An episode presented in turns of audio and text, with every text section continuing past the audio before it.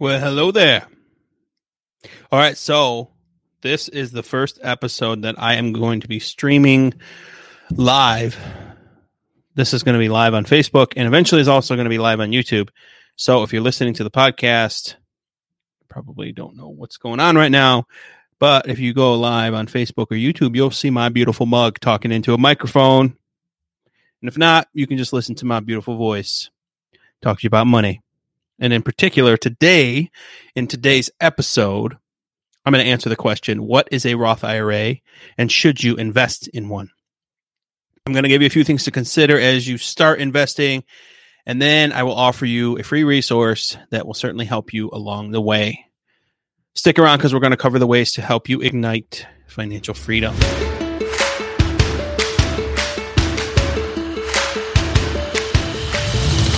Welcome to the Igniting Financial Freedom Podcast, where I give you perspective as if I'm in your shoes so that you can remove the worry of money and create the life you want for you and your family.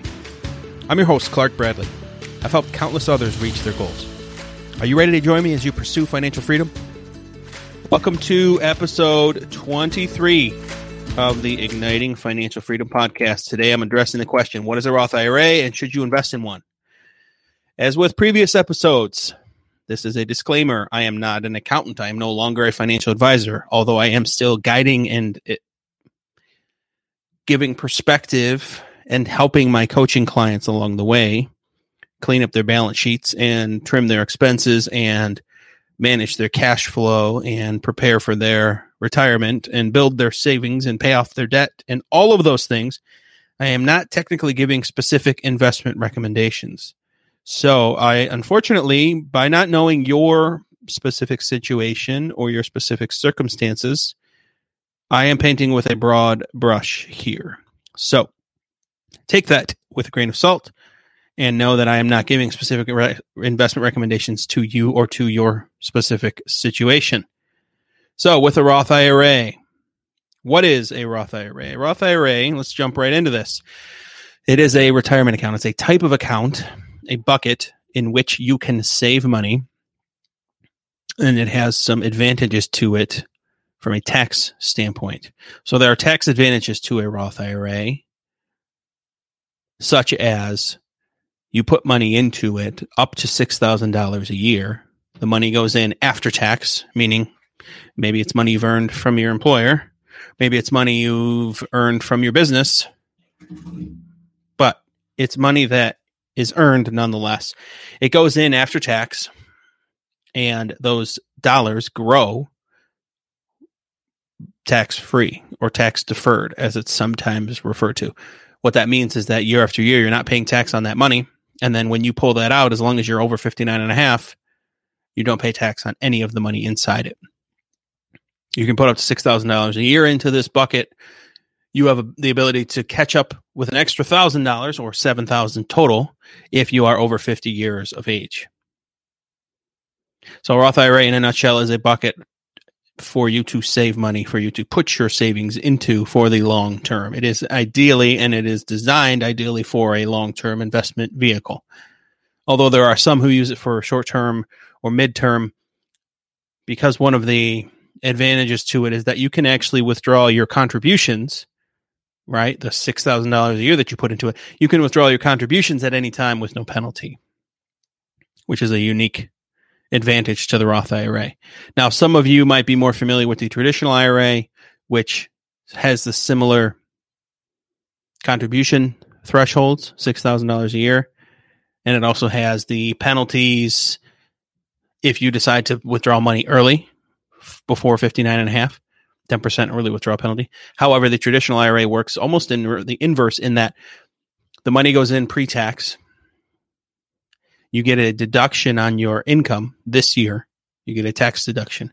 So let's say you make 50 grand a year, you put 6,000 into a traditional IRA. Well, now your taxable income or the money that you are about to pay taxes on is actually based on 44,000 instead of 50,000. So it does certainly give you a tax advantage. However, the downside is at 59 and a half when you're ready to pull that money out or whenever you're ready to retire, you're paying full income tax on every dollar that comes out of that bucket. So if I had to pick one, it would certainly be the Roth IRA. You don't get the tax deduction today, but you eventually will have a massive bucket of money that is all tax free. Plus, you still get the deferral of or the tax, you know, no tax that you're going to pay along the way year after year as time goes on. So, the other thing you want to be mindful of is that there are income limits to the Roth IRA. If you're filing a single tax return, it's 140,000 as of 2021. So 140,000 for a single return or 208,000 as a joint return, meaning that you need to be making less than that in order to contribute to the Roth IRA. So, should you be investing in a Roth IRA? Short answer is yes. But there's some caveats, there's some conditions. You have to qualify based on your income. You may also want to consider the traditional IRA if you need more deductions from a tax standpoint. If you do your own taxes, I would highly consult highly consider that you consult a tax professional to confirm that you are eligible to contribute to the Roth IRA and also ask them if it's more to your advantage to contribute to a traditional IRA as opposed to the Roth. The other thing to consider is that the bucket, if you will, is is just that. The Roth is just you you you you've opened a bucket, if you will, and what you put in it is quite a wide array of options. You can open a Roth IRA in most places. You could open a Roth IRA at your local bank in mm-hmm. some cases, in most cases. There's plenty of brokerage companies, whether it's a Fidelity or a Vanguard or a Charles Schwab, that you can open a Roth IRA and you can begin contributing to it. You can put a 50 bucks a month into it if you want, or all the way up to that $500 a month, which would get you the $6,000 threshold. From January 1st until the tax deadline of the following year, you have the ability to do a prior year contribution. So let's say it's spring of 2022 and you've got $12,000 laying around. You could actually do a prior year contribution for 2021 and a current year contribution for 2022 and put $12,000 in all at once. And then proceed to start a systematic $500 savings into the account starting in 2023 because again, that 12 would have covered you for the pre- prior year and the current year. Okay, so the other thing to consider is you can also, some companies, and it's becoming more popular, are offering a Roth 401k option. And so I would say you should do the Roth IRA if you have already, if you're at a point where you've already satisfied and are contributing enough to your 401k in order to get the match from your employer. If your if your employer gives you a match of let's say 5% and you're not contributing your 5%, you should be. And you should be doing that before you contribute to your Roth IRA. Within the 401k plan at your employer, if they give you the Roth 401k option, put money in there. The contributions from your employer are generally going to be in the traditional side or the pre-tax side, but your contributions could go into the Roth 401k if that's the option. So do enough to get the match. Let's say 5%. You're putting in 5% of your paycheck every year to get the match from your employer. You're getting an effective rate of 10% with the two together. And then any additional money you have ability, the ability to save, you're putting into the Roth IRA above and beyond that 5% that you're, of course, contributing with your employer.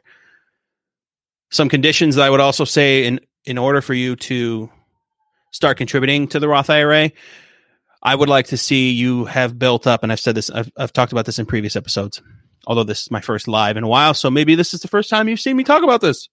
But a 2% emergency fund, starter, mini emergency fund, whatever you want to call it. 2%. What, is, what do I mean by that? Let's say you make $60,000 a year. Your 2% starter emergency fund would be 2% of your annual income. So that's $1,200 set aside in cash, not attached to your checking account for overdraft protection, not at the bank that you do your main banking at or have your checking account at. It's at a separate account. Go to bankrate.com, look up different online savings accounts, find one that has a competitive interest rate, open up a savings account there and have it separate but still close enough. It takes you two to three business days to move money over so that you know it's a true emergency as opposed to buying tickets to some some theater or some sports game or some vacation that you don't need And so that way you have money set aside, but it's close enough and but still far enough away. Capiche? All right. So next is another assumption I would say is you've got to have your bad debt paid off. What I what I quantify as bad debt is anything that has an interest rate over eight percent, or something that's not attached to an asset. So, car loans I'm not as worried about because the rates are lower. Student loans are kind of that gray area because some student loans are over eight percent. Most most of them, I would say, are not. And I don't want to say that it's technically attached to an asset, although it, maybe you call it intellectual capital because it gave you the degree that you are now hopefully using and now hopefully making a good income with. But technically, student loans aren't attached to an asset, but they're still technically, I don't know, they're not technically bad debt. Okay. But you've got your bad debt cleaned up, or you've got a definitive plan to automate the full funding of your three month emergency fund.